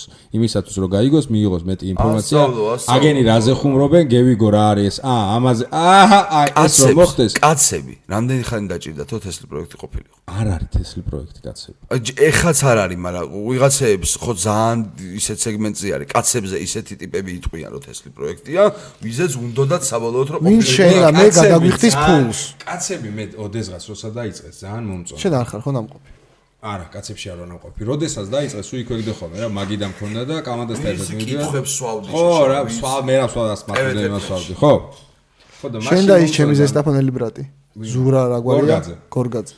ხო და ეხა ბიჭო ზედმეტად დავარცხნილი უმორი. ან ეგ ბიჭები აფშოში ან მე მე შემეცვალა და ტრეში უმორში გადამივიდა. პირველი არხია ძმა რამხელა ფილტრია პირველი ახანი აკეთე YouTube-ზე როცა ტრაქს ვერ ამბობ ბიჭო წარმოიდგინე ტრაქს რა და ორგანოს რომელსაც ამაზე ლაპარაკობთ ზუსტად მაგის თქმა მინდა რა თუ ესე ხვდებით რომ ერთადერთი გამოსავალი იმის რომ მაყურებელს გაუნუვითარდეს იუმორი არის რომ შენ შესვა ნელ-ნელა ხარისხიან და რაღაც ალტერნატიული იუმორზე და არა იმაზე რაც დამკვიდრებულია.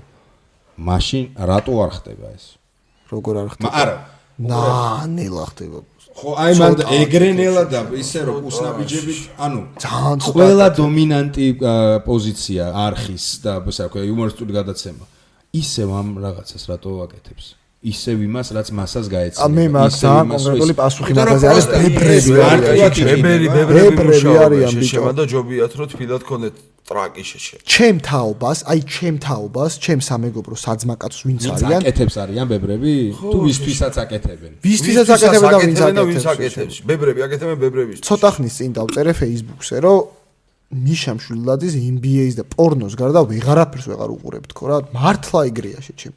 იმიტომ რომ რამდენი მაგარი იუმორისტული შოუ გახსნდება ქართული, ხო, არც ერთი. რადიო 105 ჩემთვის იუმორის ეტალონი და პასიანსი ასენს. მიშა ხო არის ერთ-ერთი ყველაზე კარგი. რადიო 105 ვთვლი რომ იყო ერთადერთი ხარისხიანი ფანტასტიკური იუმორი რომელმაც დროს გაუძლო რა დღესაც ისე ვიჯვავს იცილით როგორც 98 წელს. რაღაცეებზე. ცოტა, უმეტესობაზე უმეტესობაზე. მოდესები რა. ცოტა. და ამ ცოტა ამბავი მოყოლილი მაგ ამბავზე შეშვა ანუ ეგეც სხვანაირად მივიდა პალატაზე გამახსნა ფსკერი რა ათესლობაა და 1000 ნახვა აქ შეჩემა YouTube-ზე. ჩვენ ამის მაყურებლებმა თუბაკო პატარა თუბაკო არის ტირირირი ტირირირი. სათქმელი თუ გაქო 105 სადინუგა ანა ფსკერი არ ვიცი. აგზელე არ ვიცი. რეპერი ვარ რეპერი.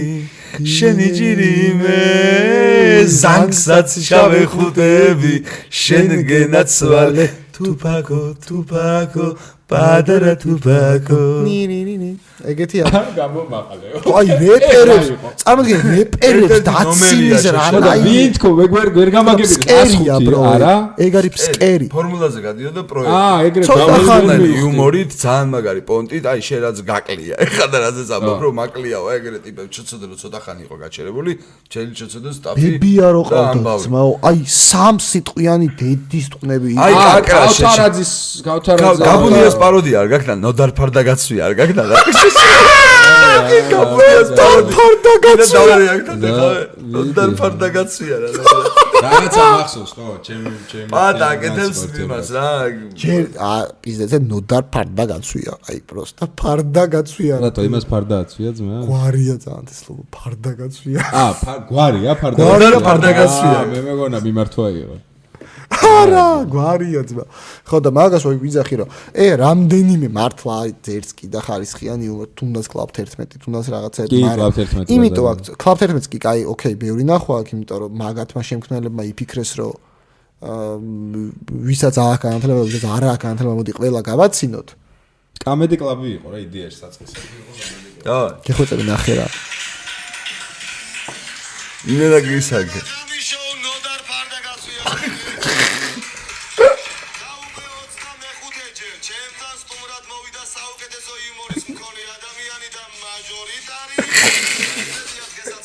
გისაგე. მაჟორიტარი.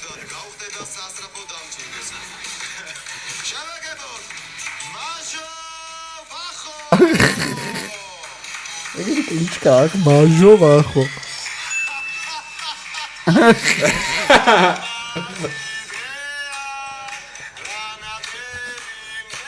ანუ ტრაკის ლოპის პაროდია ი სუპერ ტრაკის ლოკვის ზე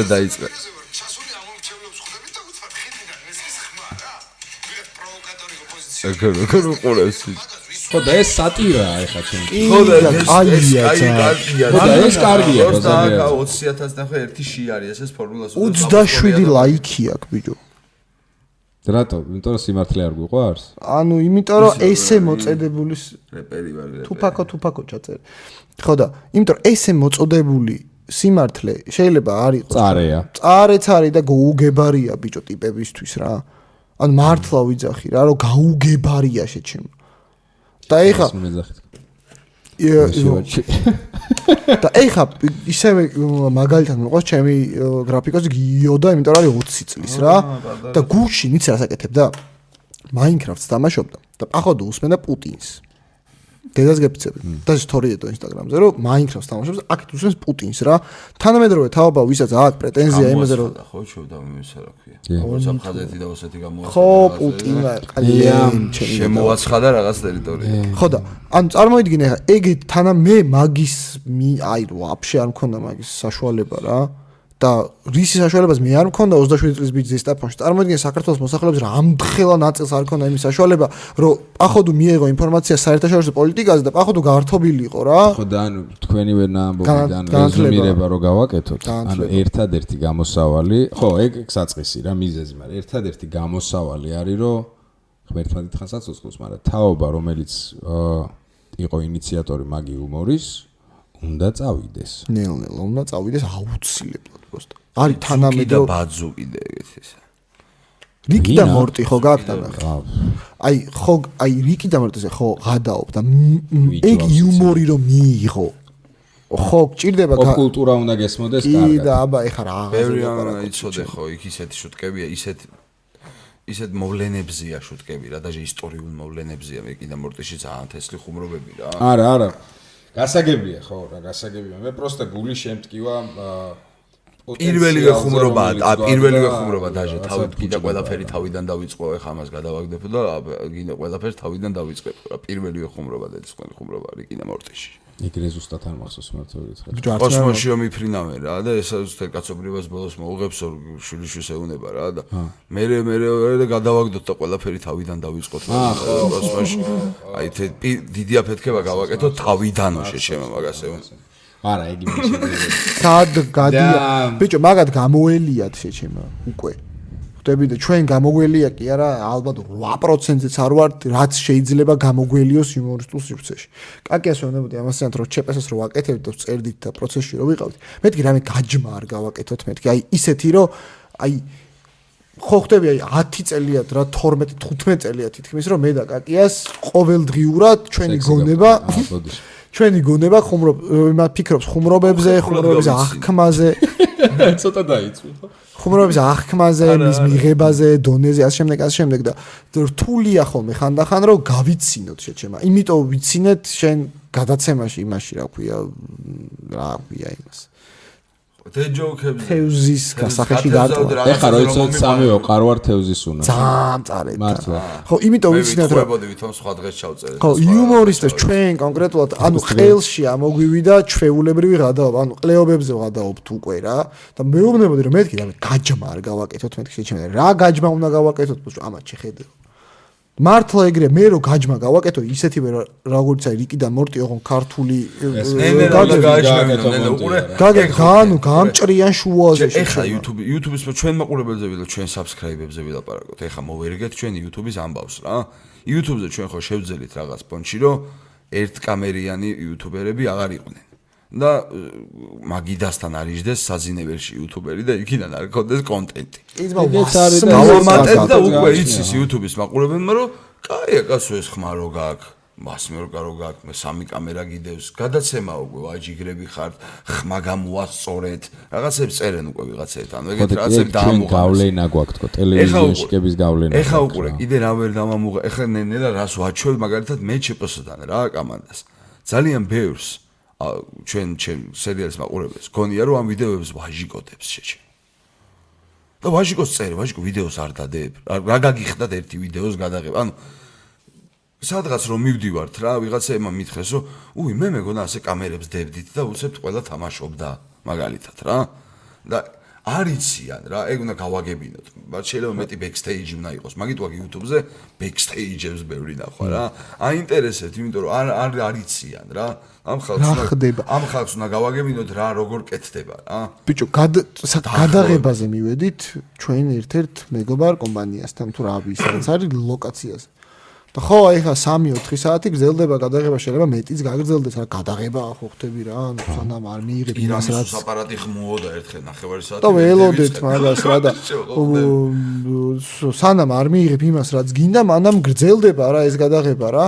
და უიო, ბიჭო, ამდენ ის თქვათ უნდა და ამ კინოს გადაღებას კი არ ვიცი. აი, აბა რა რა წარმოუდგენიათ ხო ხტები, ანუ არიციან ადამიანები, ანუ განა ვეჩხუბებით რომ არა, აი, ნახე მე სხვა მეორეჯერ რო ნახავ გადაღებას, იცი რომ უკვე ამდენი ეს ყა უნდა. და აღარ იქნება ერორი. არიცი ამჯო ბევრი რამე რა. დედას გეფიცები არიცი. დედა ჩემს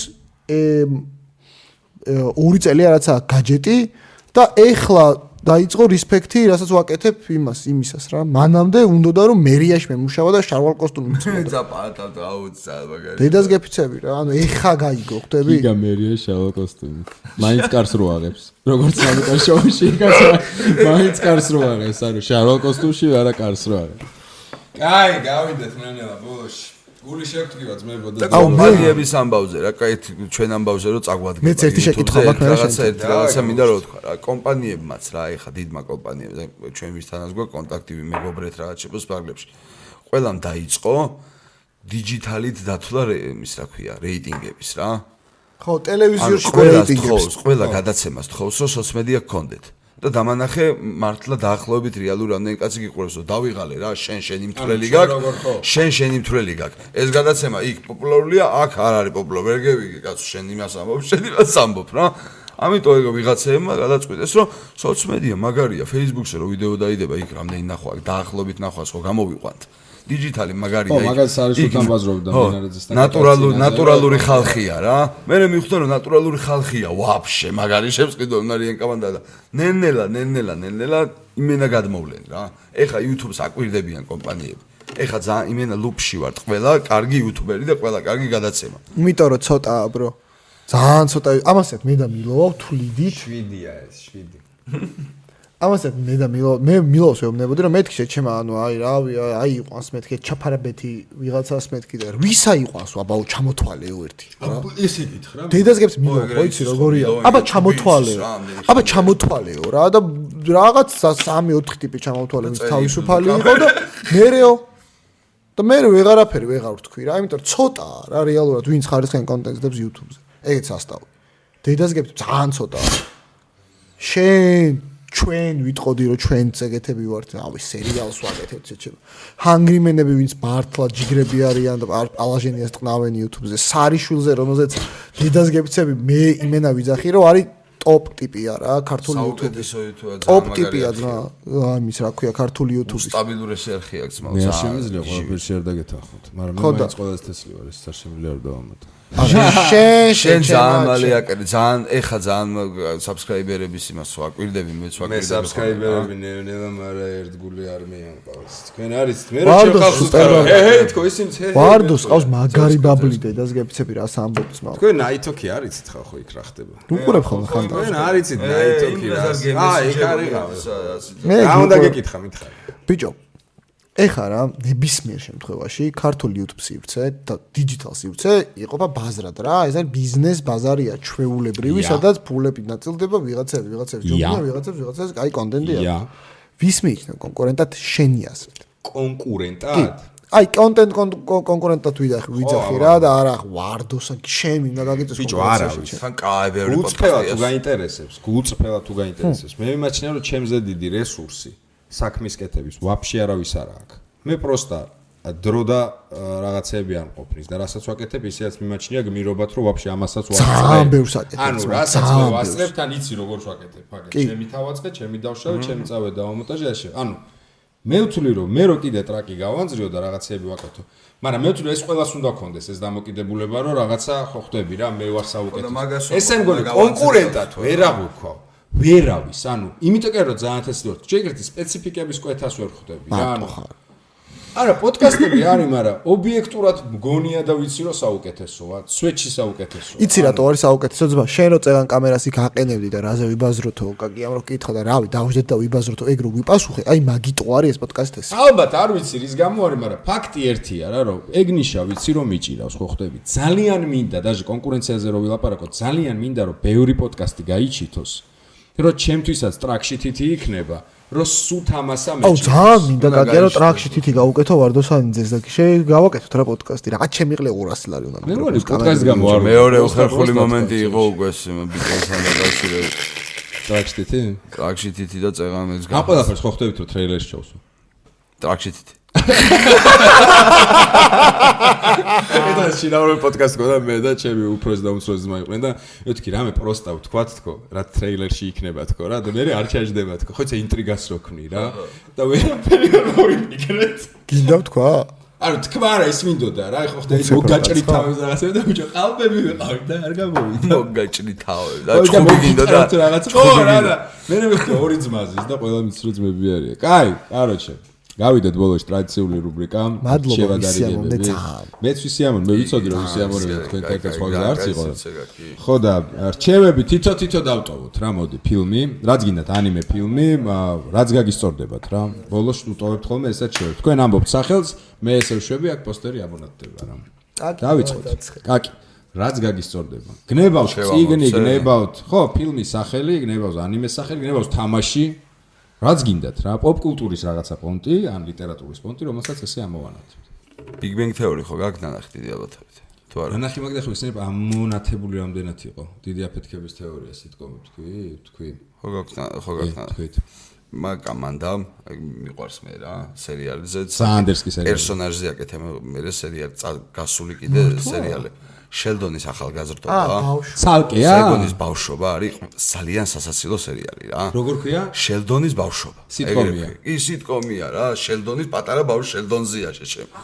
მშვენიერი. ელის მტკნარი სერიალი, ანუ იუმორის ამბავზე, ბოლო ამბავს რასაც ვლაპარაკობდით, ეს ხარისხიანი ამბავი იუმორის შუდგა. ახალია თან რა, Big Bang Theory-ის მერე დაწებულია, დამთავრებულია? და არა, მე მგონი მიმდინარეობს. სადღაც მეოთხე სეზონი. არა, მას დამთავრებული ჯობია. მეოთხე სეზონი უყურე, გადათარგმნილი არ იყო, გადათარგმნილი ძალიან ხო. როგორც Sheldon's Child, ფუდ ესე ქვია? ხო, რა შელდონის აი, მე ქართულად რომ მაგდან ოთხი სიტყვა ვიცი, ხო. შელდონის ახალგაზრდობა, შელდონის ბავშვობა. ხო, არ ეხა. ვაფშე მე ვამონტაჟებ, ესე იგი ვნახე. აჰა. შელდონ ეხა ხო ვამონტაჟებ ნახატო, მალადეც. აა, შელდონის ბავშვობა. ამოვანათით. კაკიამ დატოვა. იკსო. არქეინ ქონდა ამონათებული? კი. კი, ხო? Young Sheldon, ახალგაზრდა შელდონი. ვისთან ქონდა? შელდონ არ მახსოვს 1-4 პოდკასტი, როცა უყურე მაგის პირველი პოდკასტი რაც მომწე ამ. ხო, კარჩე, თუ არ ამონათებს არქეინ ჩემგანაც არქეინი იყო. უეჭვე უმტყნელეს ავი სასწაული რაღაცა არის და ბოლოს რა, როგორც ესეთი, ყველაზე კაიაც უყურე, თუ ანიმეს თუ გინდა შეიძლება. ხო იმიტომ რომ ანიმე ჩვენი პონტია მაინც. მის რა ქვია სრულმეტრაჟიანს ეძახი სრულმეტრაჟი კი არა. ანიმე მაგარი იცით რა.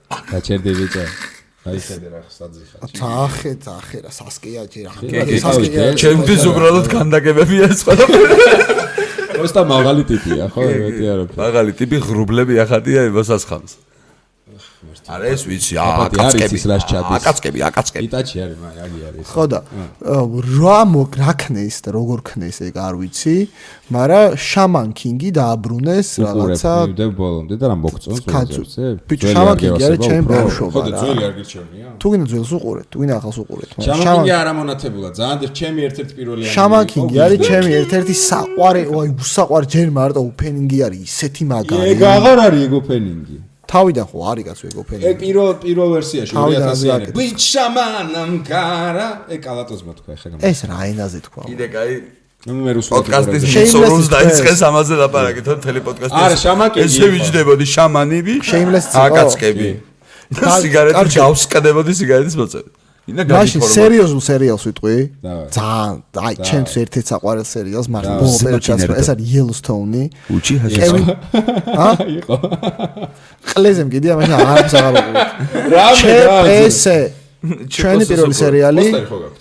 კი. პოსტერი გვაქვს პოსტერი სვეჩია პირველად მოიქცნენ ესე ამ პარტამულაცტორები და საკუთარი პროდუქტი ამანათები შეჩემა არა მოგვანათებია სერიალი ჩპს და სხვა შორის საფხულში გეგმა ვთქვათ თქვი, თქვი, თქვი. ზაფხულში გვეგმათ, რომ ჩპფ-ც გავაკეთოთ ჩვენი პირველი ფილმი. ან ჩვენი პირველი ფილმი, ან ზაფხულის სეზონი. აო, ზაფხულის, კარგი, ორივე იქნება მტყნელი. ჩმმ რო გააკეთოთ. ჩმმ რა? ჩმმ. ჩმმ? ჩემი პირველი მინეტი არა? გაგისწორდეთ, გადაიღეთ ბიჯო პორნოშიც. ბიჯო ამ ჩოპოსს მე ეგეთ სახელი ჩეპები ეგეთ გამოდის, სახელებზე ისე ვარ დაგეშილები გუშინ კაიკავენს ვაკეთებ ბიჭო მას აკეთებდი? კი კაიკავენ მალადეც. კაი, მომანათე ეგოისტურად, ჩემი გრამ ხალხს დაუტოვებეთ. ხალხს უთხრა, რომ- ვინც იცით ახლა, ვინც არის? ორი რა, ძალიან რა, მაგარი რა, სერიალი დავტოვეთ ჩეპესე და იანგ შელდონი აი, ა დავქნათ მეტი. კაი, ორივე ორი იმორისტული. ეგეთ სიტყვებს რო ჩემი მე უყურებ, დავტოვებ. მაგიტომ აქ არა, ეგეთი არა, იმორი მართლა ძალიან ეს მაგიტომ სიტყვა აქ ორი ეგეთი აზრი არა. ორი აზრი არა, აი რა ფრენსი და ეგ ეგ მაკდონეზი არის ჩემთვის რა. Everybody loves Raymond's და მაკდონეზი. так, ჩემი რჩევა არის ძველი. დავაი დაიწყე. იმ დღეს გადავაწყდი და მივხვდი რომ ну როკი ბალბოა ძალიან მიყვარს ბოქსის თემატიკაში, მაგრამ ყველაზე მეტად აი ბოქსის ჟანრის, აი ბოქსის თემატიკაზე არა, აუ, ოციაცია. ცაცი არა. არის ესეთი ფილმი, ნამდვილი ამბავია, JJ ბრედოკი იყო ესეთი ბოქსიორი 31 წელს რა, ძიმე რეპრესიების და რეპრესიების მეთქი. აა შიმშილობა და უბედურება რო იყო რა ამერიკაში 37 წლები და ასე შემდეგ, მაგ დროს იყო ტიპი რასელ კროუ თამაშობს. აა, ვიცი. ბულდოგი. ვიცი სასწავლებელი. ხალხო რენე ზელ- რენე ზელვეგერი რასელ კროუ ეს არის ალბათ საუკეთესო ისტორია ნამდვილი ისტორია ბოქსიორზე რომელმაც ისეთი რაღაცეები გაიარა და ისეთი ფილმი არის რომ აი იმ დღეს გადავაწყდი კიდე თავი დავნახე და ზუსტად იგივენაირად ბღაოდი და უყურებდი როგორც აი პირველად რომ ნახე ასე რომ ყველას უნდა კონდეს ვისაც ბოქსი გევასება და ეს მსახიობები ნახე აი თქვენ ქვია ბულდოგი რა თუ არა და ესე ქვია როგორც ახლა ამონათა აი ამისი არ მოქმედებს ხო, მე მე ვერ შევ- ვისაც კრივი გევასებათ და ასევე გიორგი ვარდოსანიძე ინდობით, წერან თქვი ეგეთი იდეა, რომ წავიდეთ ახლა შაურმა ჭამეთქო და ვარდოსანიძე დამესა დამეთანხმა. კი ჩიდე იმოქ აუ მე UFC-ზე მინდოდა შენთან ლაპარაკი ცოტა. მიდი გავალ მე და თქვენი ბაზრით. UFC-ს ისინი შეიძლება დავიწყო რა თან PlayStation-ზე რაღაც ჭიკაძე დაამატეს. PlayStation ჭიკაძე ის ვაფშე ვერ თამაშო. აშკარა ჯოისტიკი არის როგორ არის ესეა ჯოისტიკი. კაი, მოკლედ, აა მოდი დამშტოებაც გავაკეთოთ. ძმებო, აა ვიცოდი რომ ესე გამისწორდებოდა, ახალი არაფერი ემოცია არ გქონია. ვიცოდი და ზუსტად როგორც ვიცოდი, ისე გამისწორდა, იმედი მაქვს რომ თქვენს გაგისწორდათ. რამე გული წარმატებები. მეტი რა გამა გააკეთე, კაი საგერ პოდკასტი შეიძლება იყო რა. შეჩერა რა გინი. კაი პოდკასტი იყო გა. არ გამისწორდა გავიდა. აი ის იყო, აა, Note, აი ეს ნანახი. მამამ შვიდა მე აი აი ის აი ის ანიმე მაქვს ნანახი. დესნაუთი აქ ეს დანა. ნაუტი კი უკანგიზის ეგ. კი ეგ არის. კი ეგ არის ვიცან. თქვენი კარგიც მოვტყო. აა მადლობა თქო კიდე ერთხელ გეხსნა. თელეგული წარმატებები. რასა ბახაო? ლოგანი ქვია მაგას. აა, აი ხო რასა. ასაბა. შე დავჭრი, შენ არის მე. დაცვა გაათრია. აუ ისევ გავაგზე. კაროჩე, რასაც აკეთებთ, როგორც აკი ამ შოუბაკ YouTube-ში აკეთებთ, სადაც აკეთებთ, იცით რომ თელეგულით გულ შემატკივრობთ, რაშიც არ უნდა დაგჭირდეთ ეგეც რომ თქვენ გვერდით ვარ. დაე მილიონები ჩაგეკოცოს თქვენს, მეც და ვისაც ჩვენ გულ შემატკივრობთ, ყველა იმ ადამიანს. ხუტუნე შენ ძმა, არის მაგის საშუალება? შენა და რა ვიცი, თქვენ კი გეტყვით მეგობრებო, რომ შეგახსენებთ უпроსტორად, რომ ამ პოდკასტის გენერალური სპონსორი არხის და ამ პოდკასტის წარმოდგენი არის აჭარა ბეთი, იპოვე შენი მოედანი და ითამაშე შენ მოედანი. შემოახტი სერიოზულ ბორბალს, საახალწლო გათამაშებდა მოიგო ფრისპინები. აი მე ამას არ ჩავსვავდი, მაგრამ აი რომ გადამადო ხმა და მომიწევი შანსმა. გეტყვით რომ აი მოედანი, აი ბურთები, აი ბურთი გავაგორე. მე მიყვარდა ის სლოგანი თამაში დიდებისთვის, ეგეც. ოო, ეგ ძალიან აჭარასი იყო ეგეც და ეგეც აჭარასი იყო ძალიან კაი სლოგანი. ძალიან კაია რომ ესე ეტენებით აჭარას. იმიტომ რომ ჩპს სპონსორიც არის. გაკოცეთ ყველას მეგობრებო კისერში და ერთ კვირაში წესით შევხვდებით. ყველაფერი თუ შვიდობა იქნება, ერთ კვირაში შევხვდებით, ხო? ნუ გაკოცეთ კისერში. Thank you. არა სერიოზული პოდკასტი